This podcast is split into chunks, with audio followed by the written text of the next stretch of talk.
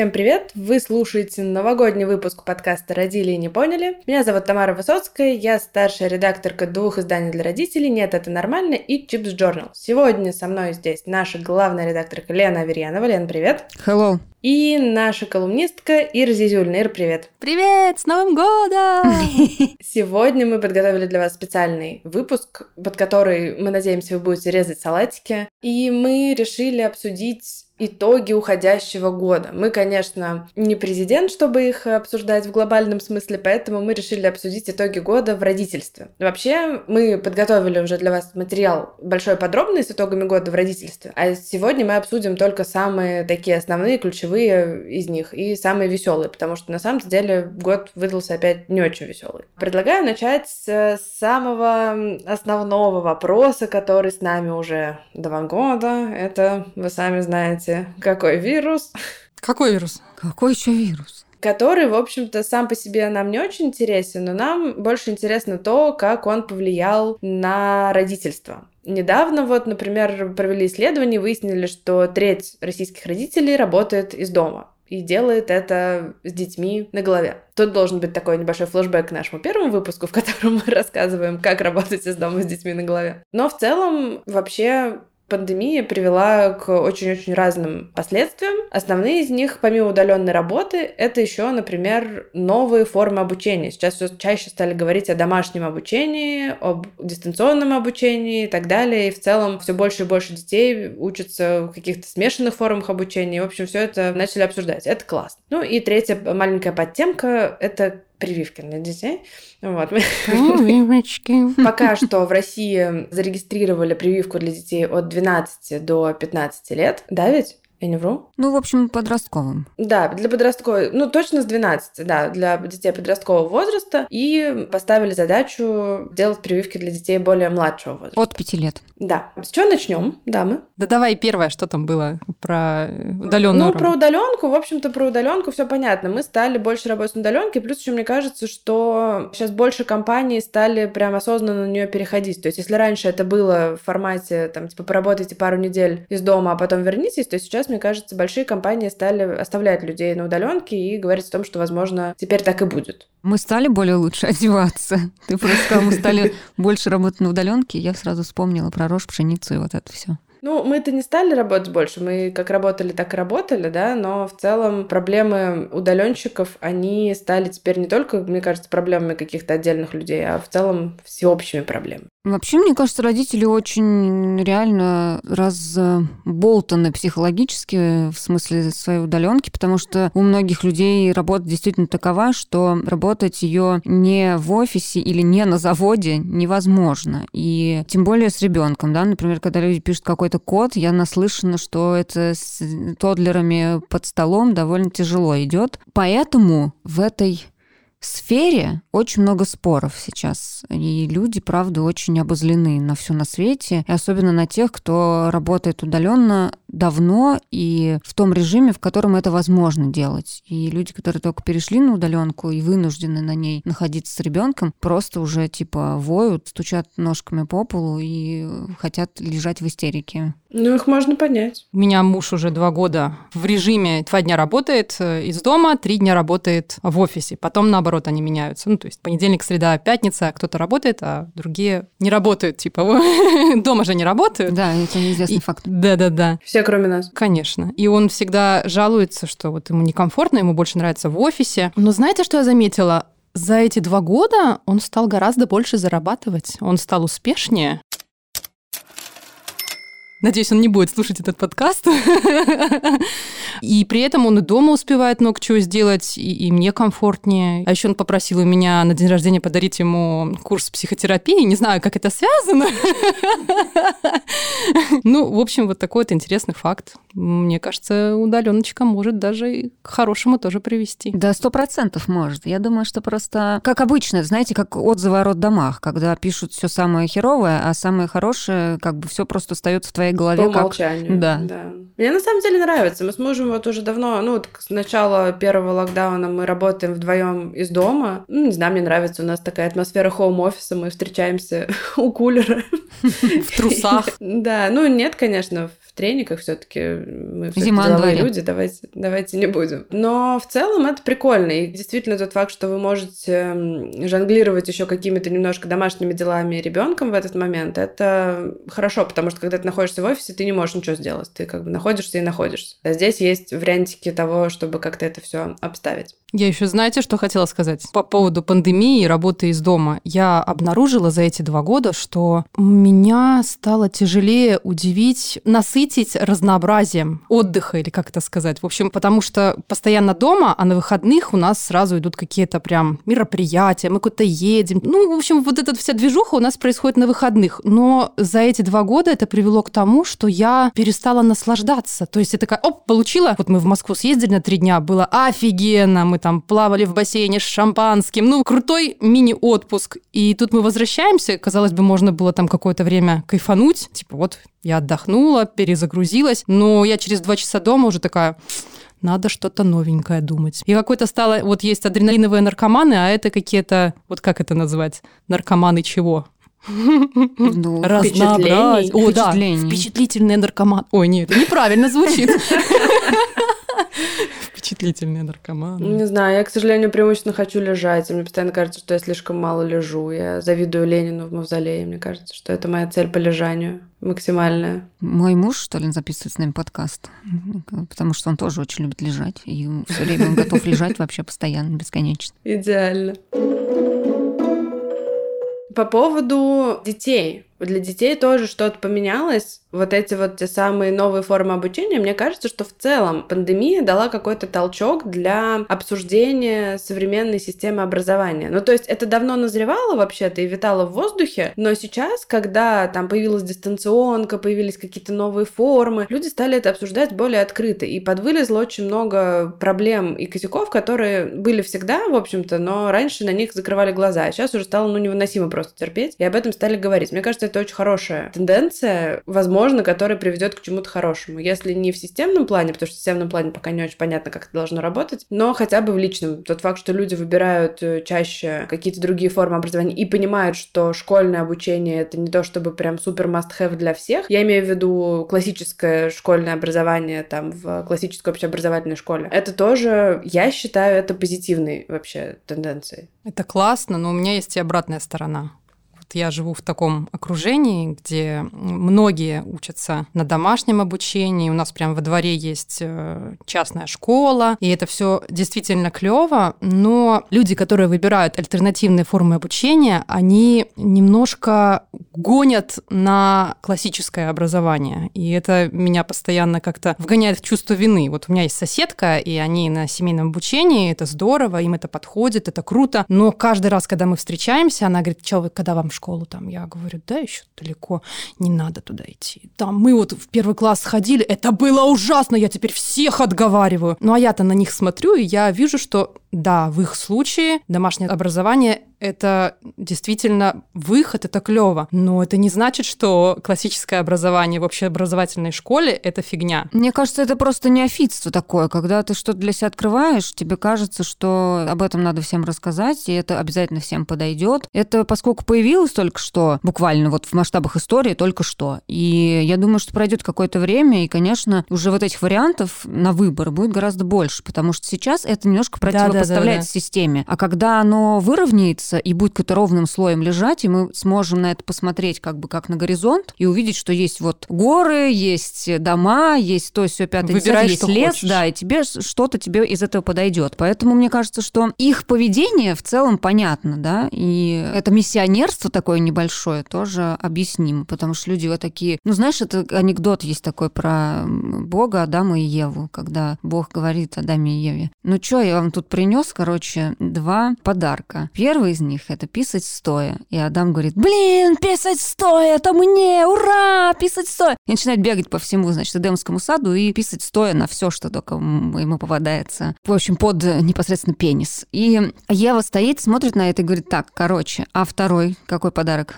И Бог ей говорит, мозги, Ева, мозги.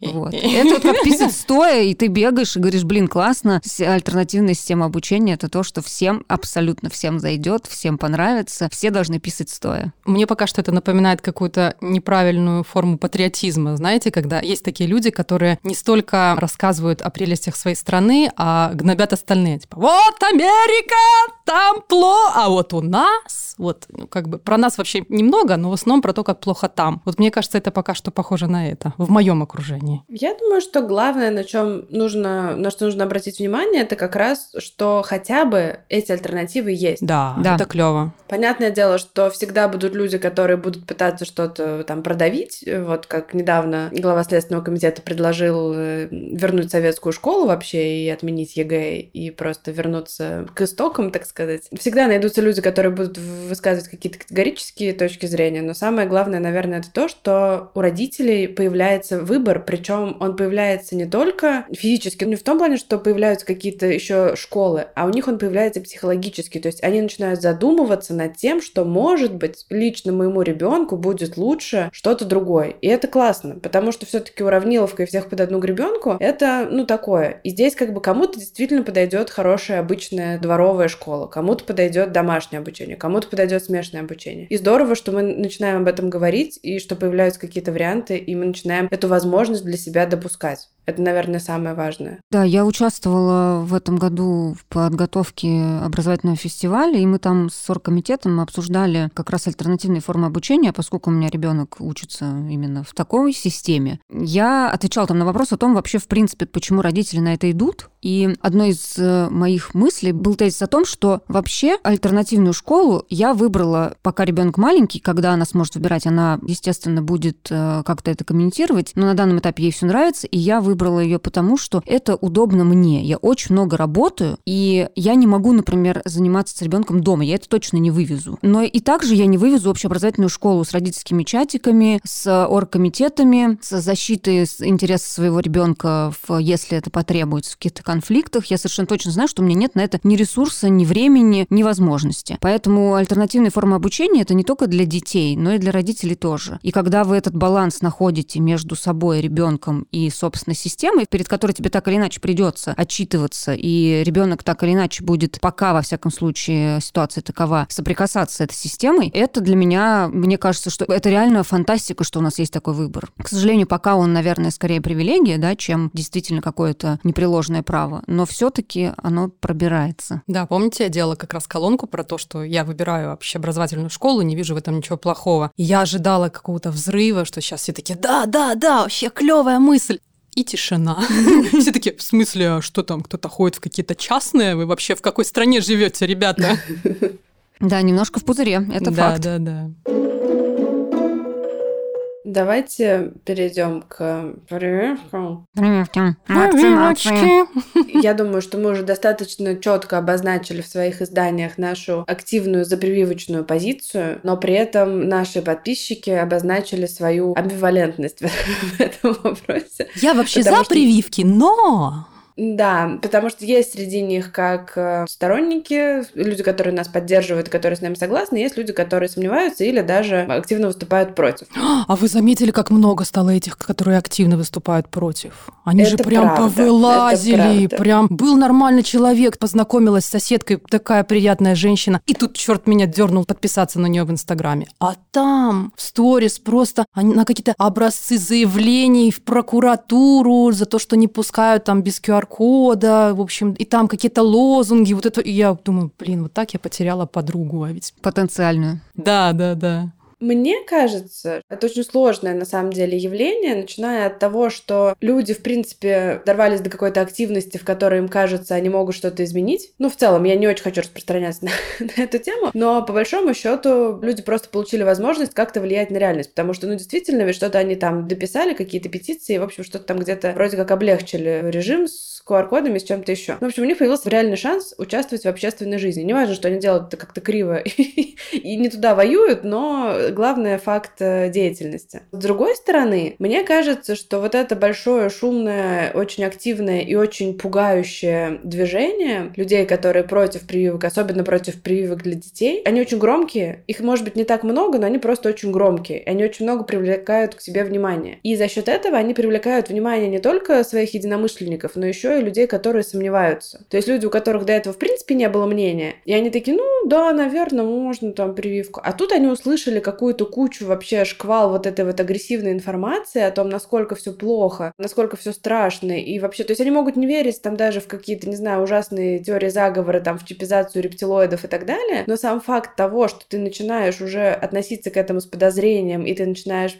волноваться и переживать, это бесспорно есть. Более того, я могу сказать, что я сама, несмотря на то, что я выступаю активно за прививки, мой ребенок привит по календарю и сверх календаря прививочного, а сейчас я нахожусь в стране, где уже прививают детей от 5 до 11 лет от коронавируса. У нас вот буквально недавно началась э, программа вакцинации. И я планирую привить своего ребенка я считаю, что это такое правильное будет решение. Но при этом, несмотря на то, что я доверяю современной науке и так далее, я понимаю, что где-то в глубине души у меня все равно остается какая-то тревога. Ну просто потому, что невозможно каждый день слушать вот этот огромный поток информационный, вот этот вот шум постоянный и сохранять невозмутимость. То есть, когда ты обычный человек и ты держишься исключительно там на своей убежденности, на, на своих принципах и на своей вере, а если у тебя их нет, в принципе, то этот шум тебя оглушает. И ты, по большому счету, ну, уже тебя парализует, и ты просто плывешь по течению туда, куда тебя тащат. Мне кажется, для родителей это, в принципе, нормально находиться вот в этой в тревоге, в том числе и по вопросам, в которых ты, в общем и целом, сформулировал какую-то позицию и придерживаешься ее, да, даже вот, например, когда ребенок просто болеет, просто обычной ОРВИ, и, например, ему плохо, потому что у него поднялась высокая температура, ты прекрасно знаешь, что делать, ты знаешь, что можно проветрить, можно дать водички, можно увлажнить помещение. Но рука так и тянется к горчичникам. Ну или какой-нибудь фигне противовирусной, который пришел какой-нибудь врач и выписал тебе. Ты как бы понимаешь, конечно, на задворках мозга у тебя есть понимание, что это не нужно делать, и оно тебе вообще не упало никуда. Но вот это желание что-то делать, с одной стороны, с другой стороны, постоянная тревога, родительство и тревога как бы близнецы-братья. Поэтому в целом, мне кажется, тем более в вопросах вакцинации от коронавируса, конечно, она зашкаливает. Ну, вообще в вопросах любой вакцинации, мне кажется, даже если ты все прочитал, ну, вот я вспоминаю свои ощущения, когда я, дочери надо было ставить все эти плановые до года прививки, и когда ты идешь делать там стандартную эту АКДС, или mm-hmm. как там называется, и при этом ты уже начиталась, и плюс тебе там уже свекровь позвонила, а вот я Стасику не делала,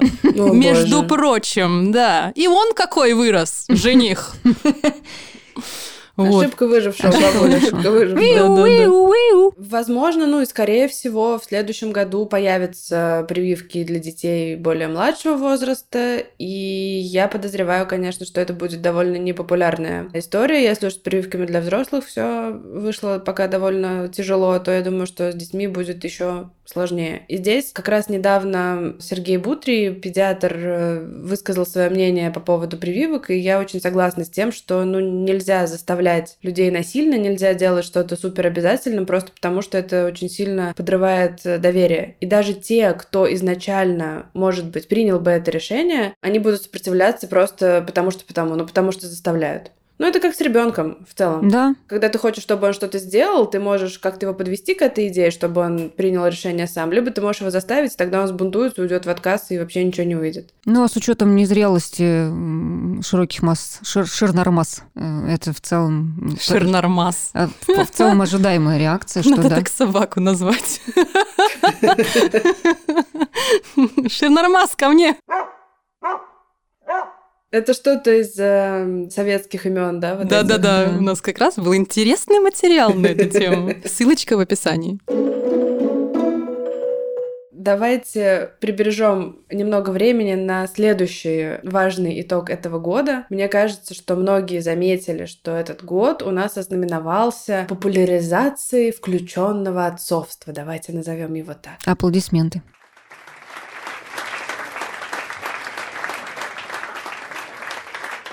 Во-первых, в 2021 году в России официально учредили День отца специальный праздник, когда нужно поздравлять отцов. Мы много на тему писали. Естественно, мы этот день отметили и планируем отмечать и в будущем, потому что это значимая дата. Изначально этот праздник вводился как раз для того, чтобы популяризировать роль отца, для того, чтобы повысить его общественный статус и, в общем, как-то показать, что отцы-то у нас ого-го и тоже есть. Ну и в целом действительно стало больше каких-то разговоров об отцовстве, мне кажется, больше стали говорить о проблемах молодых отцов. Это процесс, который начался не в этом году, он начался несколько лет назад, например, о том, что у молодых отцов тоже бывает послеродовая депрессия и так далее, о том, что у них там тоже они испытывают определенные проблемы, связанные с появлением ребенка. Но в целом есть ощущение, что мы как-то потихоньку, маленькими такими лилипутскими шажочками начали двигаться в каком-то правильном направлении. Мне кажется, наши издания сыграли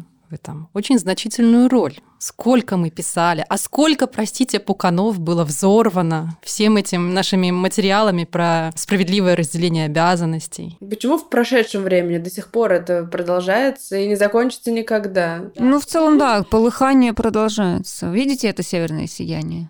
Это не согласны с тем, что вообще о ребенке можно заботиться вдвоем совершенно, совершенно нормально. А если муж зарабатывает гораздо больше, чем вы?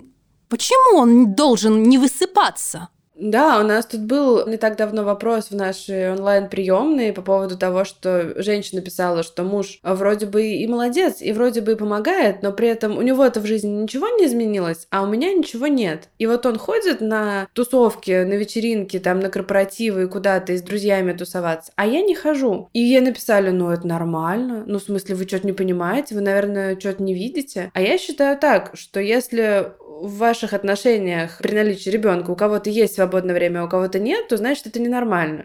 Ну, то есть, либо у вас есть свободного времени примерно поровну, либо его нет ни у кого, но как бы так, чтобы кто-то может спокойно отдыхать и заниматься, там, играть в танчики, не знаю, ходить в баню, пить пиво с друзьями, а вы не можете этого позволить, но это, значит, не проблема в ребенке, не проблема в том, что вы мать и там и кормите грудью и встаете по ночам, а проблема в том, что вам просто не разрешают отдыхать, вам не позволяют это сделать. Но все равно мужчины такие, не такие, а в смысле включенные, стали виднее крайней мере, в моем ЖК, я, у меня в основном все истории про соседей, потому что я никуда не ухожу, не выхожу, и у меня все про соседей.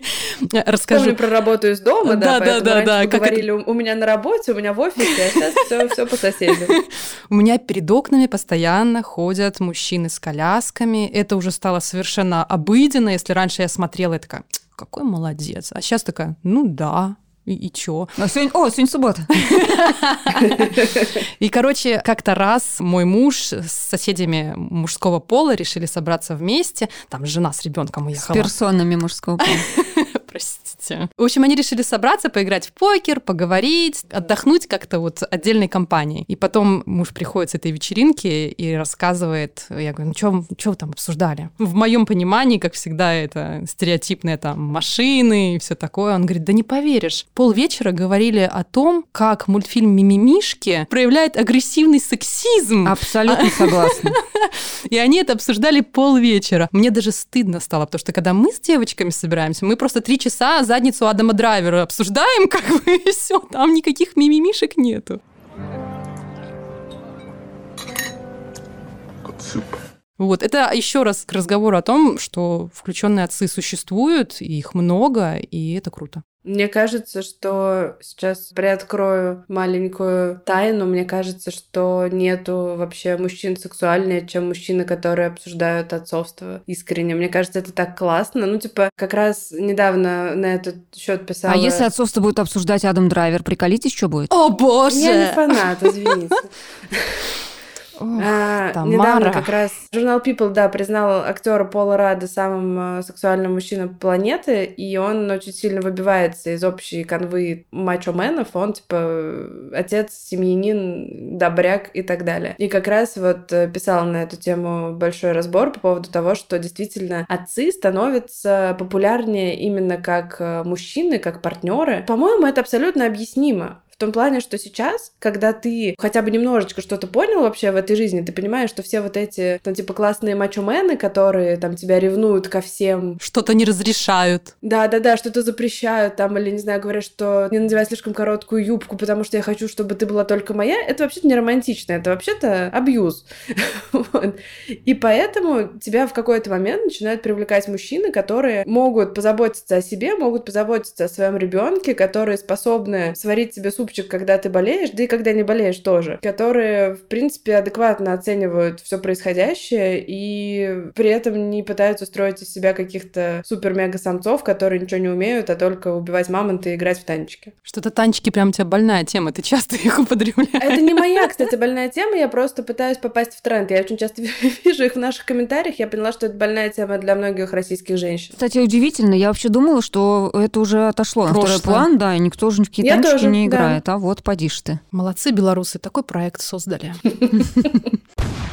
Я устала, честно говоря, уже биться за вот эту свободу самовыражения в семье. Просто когда люди приходят спорить с тем, что включенное отцовство невозможно, они обычно приводят аргумент э, такой, что 50 на 50 никогда вы не разделите обязанности по уходу за ребенком. И я постоянно повторяю тот самый наш текст, в котором объясняется, что 50 на 50 это совсем не обязательно, и действительно это такой малодостижимый идеал, и возможен он только в семьях, ну, где люди да одинаковые. идеал ли это? Да вообще, да. На самом деле. Главное ведь, чтобы всем было хорошо. Да, да, и вопрос вовсе не в процентном да, соотношении этой ответственности, а в том, как люди в целом жонглируют, балансируют, слышат друг друга, подставляют друг другу плечо и оказываются действительно в партнерских отношениях. И это совсем дискуссия совершенно другого порядка. Когда мы будем спорить о процентах, но ну, это ни к чему нас не приведет. Говорить надо совершенно про другое. Мы взрослые люди, и партнерство это вовсе не ужасное плохое слово, которое придумали феминистки. Это окей. Быть партнерами окей, даже даже если вы придерживаетесь так называемых традиционных ценностей. В традиционных ценностях тоже есть место партнерству и отношениям, которые строятся на взаимном уважении, на понимании супруга или супруги и на разделении ответственности за ваш э, чадо. Аминь. Послушайте наш выпуск из первого сезона про разделение домашних обязанностей. Там мы очень подробно это разбираем. И самая главная мысль, которая мне тут безумно нравится, я до сих пор ее очень часто использую и кручу в голове, это мысль, высказанная высказанная как раз Верой Якуповой о том, что главная проблема людей в отношениях в том, что они видят друг в друге функцию, а не личность. И когда люди начинают видеть друг друге функцию, вот ты женщина, вот ты готовишь, убираешь там и так далее, а если ты не справляешься, что ты, значит, сломанная какая-то, а ты мужчина, и ты должен деньги зарабатывать и гвозди заколачивать, то тут начинаются проблемы. А если люди видят друг в друге личности, которые могут устать, заболеть, не хотеть, не любить, не справляться, то тут уже все работает по-другому. И тут, мне кажется, в целом вопрос о том, кто кому что должен, он, ну, не стоит. Это как-то все по-другому работает в этом случае. Ну, опять же, тут можно отметить из хорошего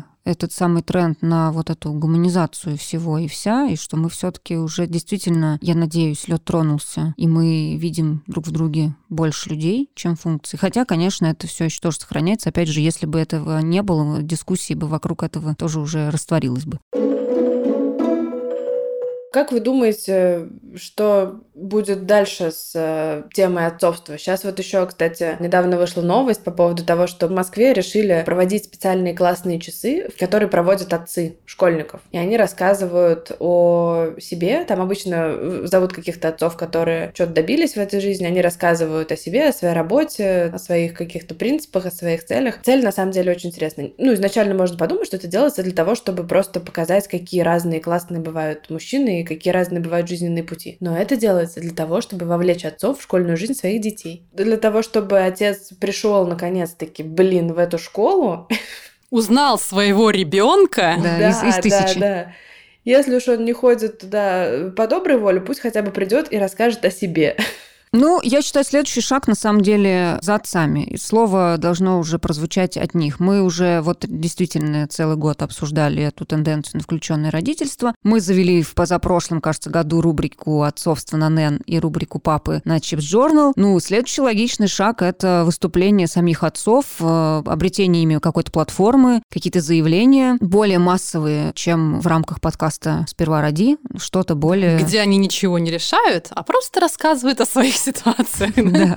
И когда уже они начнут решать, я надеюсь, что это в 2022 году постепенно все-таки начнется. А знаешь, в чем проблема? И я не знаю, пока я пока не поняла, как вообще с этой проблемой работать, потому что действительно отцы начинают чаще высказываться, но, как правило, они говорят такие ужасные вещи, что ты думаешь, лучше бы вы молчали. Недавно наткнулась на стендап-концерт какого-то комика, который посвятил полностью свой стендап-концерт отцовству. И я подумала, круто, сейчас посмотрю и что-нибудь напишу про это. Очень интересно вообще. Ну, прям человек, прям час материала написал, посвятил его своей дочери. И я начала смотреть, и там, значит, на десятой минуте он начинает рассказывать о том, как он э, бьет свою дочь. Блин. И о том, что, как ему психолог сказал, что если он будет бить свою дочь, то она станет проституткой. И он рассуждает на тему того, что он задумался, как бы ее бить так, чтобы она и проституткой не стала, и вела себя хорошо. Ну вот, типа, где-то грань. И, в общем, я выключила этот стендап-концерт в очень, очень сложных чувствах и подумала, как же так? Вот мы же призываем мужчин высказываться. Мы говорим, мужчины, не молчите, говорить. Они начали говорить, и начали говорить, блин, какую-то хрень. Мне кажется, что вся вот проблема как раз в том, что вот, ну, отсутствует понятийный аппарат, отсутствует проблематика, отсутствует действительно действительно такой опыт, который как накоплен у матерей, да, у них просто его нет. Ну, это объективный факт. Мы только недавно вдруг все поняли, провели исследования и выяснили, что у мужчин тоже вырабатывается окситоцин, что мужчины тоже участвуют в формировании привязанности и базового доверия к миру у ребенка и так далее и тому подобное. Это выяснилось недавно. Эти исследования проведены вот буквально вчера, опять-таки в масштабах истории. Все это говорит нам о том, что просто раньше вот этот дефолтный человек, по которому измерялось все, все не был дефолтным родителем. Дефолтным родителем всегда была мать. И про нее мы все прекрасно знаем. И сами по себе, да. И даже несмотря на то, что у нас меняется сам по себе уклад семейный очень часто, и многие из нас уезжают из родительских семей, как, например, мы с вами хотя бы взять нас, да, и многих наших знакомых и друзей, и подруг, мы все равно имеем какую-то базу представления о том, как мама функционирует, работает, занимается, играет, любит, привязывается к ребенку. Мы приблизительно это представляем. У нас накоплен огромный пласт информации об этом. И ты хочешь, не хочешь, все равно, даже если она стереотипная довольно-таки, что-то оттуда ты все равно можешь вычленить и приблизительно представить, да, примерить, как это будет выглядеть. Про отцовство у нас есть только тупые стереотипы, еще тупее, чем о матерях, абсолютно дебильные образы в массовой культуре, никакого, опять же, той самой платформы на которой бы высказывались какие-то объективные мнения массово, да, чтобы какой-то отец пришел, выступил и сказал, что, ребят, сейчас я вам расскажу, затру, как правильно, или не хотя бы не как правильно, а как бы нам запустить, в принципе, разговор о том, как правильно. Все это как класс отсутствует. И поэтому, когда они начнут что-то говорить, само по себе оно начнет появляться. Появится проблематика, появятся сформулированные какие-то вещи, которые их действительно волнуют и интересуют, но мы этого сделать не можем, в смысле женщины. Это должны сделать уже уже сами отцы. Все, что мы могли сделать, подготовить под это какую-то почву и сделать так, чтобы этот диалог стал возможным, мы сделали. Все, ребята. Все в ваших руках. В этом году мы выпустили спецпроект «Хватит бить детей». Этот проект полностью посвященный физическому насилию над детьми. Мы сделали это, ну, во-первых, потому что наша позиция тоже ярко выраженная против любого насилия над детьми, она у нас многократно высказана, и мы продолжаем ее придерживаться. А во-вторых, потому что нам показалось, что на эту тему стал появляться большой запрос. И я думаю, что это тоже можно отнести к одному из важных итогов этого года. Не только разговоры о насилии, а именно разговоры и обсуждение собственного детства и рефлексия на тему того, как вообще складывались наши отношения родителями, что мы из них вынесли и к чему это привело. Если раньше, ну, там, несколько даже лет назад, мне кажется, это, в принципе, не обсуждалось. Сейчас очень много в интернете, в соцсетях, в, в том числе в различных проектах, в различных э, материалах. Эта тема прям проходит красной нитью, и видно, что у людей есть потребность. Люди очень охотно это обсуждают, очень охотно солидаризируются вокруг этих э, вопросов. Было и про физическое насилие, и про молчание. Очень тоже такая горячая тема о том, что вообще-то, когда родители игнорируют детей и наказывают их молчанием, это ну, не фигня и не мелочь, а это вещь, которая травмирует тебя на всю оставшуюся жизнь. И в целом можно сказать, что сейчас мы берем какой-то такой глобальный курс на осознанность, на понимание себя, на установление контакта с собой. И та часть, в которой мы пытаемся разобраться в том, а что за люди были наши родители, что они делали, почему они делали, и как это транслировалось в нашу сегодняшнюю жизнь, вот это вот такой очень большой пласт, который стал появляться буквально в этом году. Согласна. Добавить нечего. еще.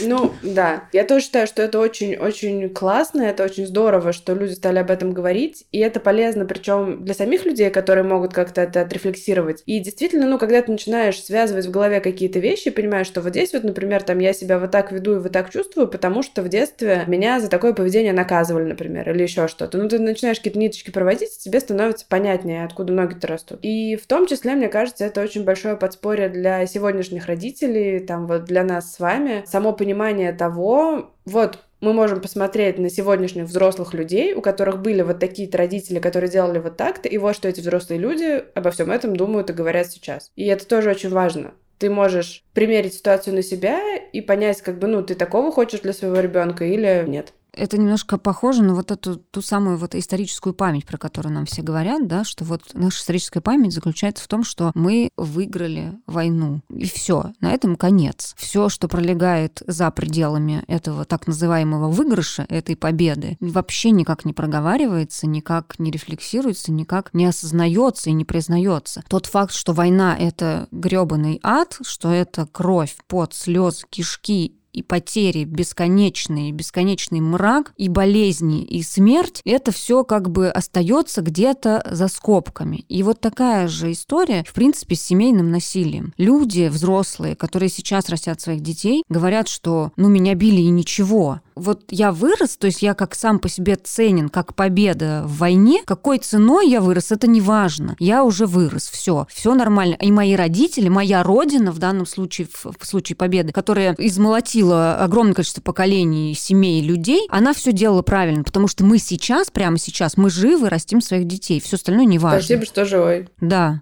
И это ужасно. И я надеюсь, что мы не будем включать это в подкаст. А мне кажется, это очень Да? Э, ну, как ты решишь, как ты скажешь. Мы проконсультируемся с нашим юристом. Слушайте, но в этой истории есть еще одна такая интересная деталь. Многие люди, вот, которые поняли, что можно рефлексировать, можно вспоминать свое детство, некоторые из них говорят о том, что типа, ну вот, да, у меня было плохое детство, и поэтому я вот такой. И все. И все. Ну, как бы... Ну, это как... первый шаг. Да, это ну... первый шаг, на котором нельзя останавливаться. Да, да, да, вот главное не останавливаться. Не останавливайтесь. Вот. Потому что, ну, то есть да, тебе становится лучше, ну, у тебя какие-то логические цепочки проходят, и ты понимаешь, что да, я такой, потому что вот так. А дальше нужно понять, что с этим делать. Ну, в смысле, если то, какой ты, действительно там мешает себе или другим людям и в целом портит э, кому-то жизнь. То есть э, здесь вопрос того, что в целом, мне кажется, вот эта вот осознанность ради осознанности, она не особо нужна. Ну, понял ты что-то, вспомнил какие-то страшные флешбеки из детства, и что теперь, и живешь с этим. А так не помнил бы, и хорошо все было бы. То есть осознанность это в первую очередь, наверное, инструмент. И если там, не знаю, вы ходите на психотерапию или еще куда-то, или там лично как-то что-то читаете книжки, исследуете, это в первую очередь инструмент, и это действие, процесс, у которого должна быть цель. Не просто раскопать себе там все внутри, расковырять, вытащить кишки наружу и сидеть с этим довольным, а найти какие-то пути решения, понять, как это в себе заживить, как это исправить, как это скорректировать. Опять-таки, как не допустить такого же со своими детьми. Ну да, это как благая цель вырастить счастливого ребенка, а а что делать, да, вот для достижения этой цели, это, ну, такое, как бы, можно оставить за скобками, опять же. И вот нам тоже в откликах на наш спецпроект и в письмах писали люди о том, что на меня всю жизнь орали и меня били за малейшие провинности, и сейчас, когда мой ребенок орет, во мне неконтролируемое желание его ударить там или наорать или еще что-то. Это нормально, то есть человек понимает эту связь, но дальше здесь уже другое. Либо он говорит, что ну я так выросла, значит и ты так вырастешь, и поехали. Вот. Либо человек понимает, что я так выросла, но я больше так не хочу. И как раз в этом году мы попытались представить еще один термин, который мы позаимствовали из э, англоязычных источников. Это cycle breaker. Это человек, ну, дословно, это разрушитель цикла. И в английском языке это слово используется для того, чтобы обозначить человека, который смог разорвать какой-то токсичный, насильственный, опасный, вредный цикл в своей семье. Опять-таки, если там моего отца бил дед, мой отец бил бил меня, а я не буду бить своих детей. На мне прерывается вот этот цикл, я его разрываю. Это офигеть как сложно, это тяжело, это требует огромной колоссальной работы и вложений, но я это делаю просто для того, чтобы это не повторялось. И как раз я думаю, что вот эти все тенденции на осознанность и анализ своего детского опыта, в идеале он должен приводить именно к этому вот разрыву цикла лично в жизни каждого человека. Который понял, что у него что-то там в прошлом было не так. У меня мама такая. А учитывая наш коллективный опыт, много у кого что было не так. Да, да, да. да. И не бойтесь прекращать это. Это не страшно и не больно. У меня маму били очень жестоко все детство. И она в себе еще говорит, было, наверное, лет семь, и она сказала, что если у нее будут дети, она никогда их не будет бить. И она сдержала свое слово. Хотя я уверена, это был непростой прям опыт. Да, это очень тяжело. И мы как-то с ней об этом говорили, и я говорю, ну вот почему тебя били? Она говорит, ну ты знаешь, я была такая хулиганка. Угу. Иногда даже заслуженно вот давали. Вот, то есть она проговаривает такие фразы ужасные, но при этом она смогла как бы не заметить во мне такой хулиганки или в моем старшем брате и не лупить меня. И одна история, я говорю, ну расскажи, вот что именно, почему тебя били? Ну вот, говорит, была такая штука, тогда сладкого ничего не было, а старшая сестра уехала в университет в Минск. И тут появилась сгущенка. И они купили там типа 5 банок сгущенки там на последние деньги, чтобы переслать этой сестре. А моя мама была на 5 лет младше, была маленькая и знала вкус сгущенки. И очень ей хотелось эту сгущенку съесть, и ей никто не давал. И она открыла, поняла, что если сделать просто дырку в банке, это заметят и как бы дадут трендюлей. Поэтому она, ну вы знаете, как выглядит банка сгущенки, вот эта вот стандартная. Она отлепила бумажечку, сделала сбоку сбоку дырочку и планомерно высосала баночку. и обратно заклеила. Ну и вот за это ее как бы жестоко избивали. И она при этом говорит, ну вот я же плохо поступила. Да, ну, в смысле? это сложно. Это тоже очень, очень сложная тема. Еще признать, что твои близкие люди обращались с тобой плохо. Но, друзья, Наш выпуск подходит к концу, а мы, как всегда, скатились в какую-то хтонь. Это ж мы. Добро пожаловать в НН. Давайте вернемся к тому, что все-таки это новогодний выпуск. Да, сорямба. Нет, на самом деле это все важно, и это все круто, и здорово, что в целом, если посмотреть, вообще-то тенденции положительные, они не простые, но они положительные. И они дают надежду на то, что, может быть, через 3-4-5 лет мы можем заметить уже какую-то серьезную разницу между тем, как мы жили сегодня или несколько лет назад, и то, как мы будем жить потом. Хотя бы с точки зрения своего психологического здоровья и вообще состояния окружающих людей. Очень хочется верить, очень хочется верить. Дедушка Мороз, пожалуйста, давайте, давайте так оно и будет. Давайте быстренько что-нибудь пожелаем нашим слушателям в новом году. Дорогие друзья, я хочу пожелать вам сна, пожалуйста, побольше и отдыха. Самое банальное, но самое необходимое, мне кажется, родителям. Я хочу пожелать вам огромное количество сил и терпения. И я не буду вообще супер оригинальной, конечно, во всех своих пожеланиях. И я хочу пожелать вам почаще чувствовать, что вы находитесь на своем месте и что вы делаете что-то, что вам нравится. В родительстве, к сожалению, это чувство не постоянно. Оно то есть, то его нет. Но очень хочется надеяться, что у вас оно будет почаще. Неважно, что вы делаете в этот момент. Вы прыгаете в лужу вместе с ребенком, вы печете булочки, потому что вам это нравится, вы идете в офис, потому что вам там прикольно и вам нравится ваша работа. Но просто находите, пожалуйста, как можно больше вещей, которые нравятся и нужны и приносят радость именно вам. Ура! Я хочу здесь добавить, да, тоже немножко вот про вот эти моменты, что нужно научиться вот в таких ежедневных и кажущихся в рутинных делах находить какие-то вот правда маленькие крупицы, из которых состоит счастье. Если их вот так собрать за год, можно, кстати, завести вот эту самую коробку приятных моментов и прям брать бумажку и начиная с 31 декабря записывать все хорошее, что происходит в вашем родительстве. И к концу года, 31 декабря следующего года, вы увидите, сколько там накопилось. И просто даже вот буквально сможете это почувствовать, объяв это руками и увидев что это рост действительно материально, что то, что вы пережили, ценно, оно сложилось в некоторые события, которые вызывали у вас приятные эмоции. И подвести таким образом итоги года очень-очень терапевтично. Я прямо от души рекомендую и поздравляю с Новым годом. Ура! Ира, будет что-то, нет? Да даже не знаю. Чтоб кукуха осталась на месте и никуда не улетела. Так сказать, никто не улетает, и кукуха не улетает. Да, действительно.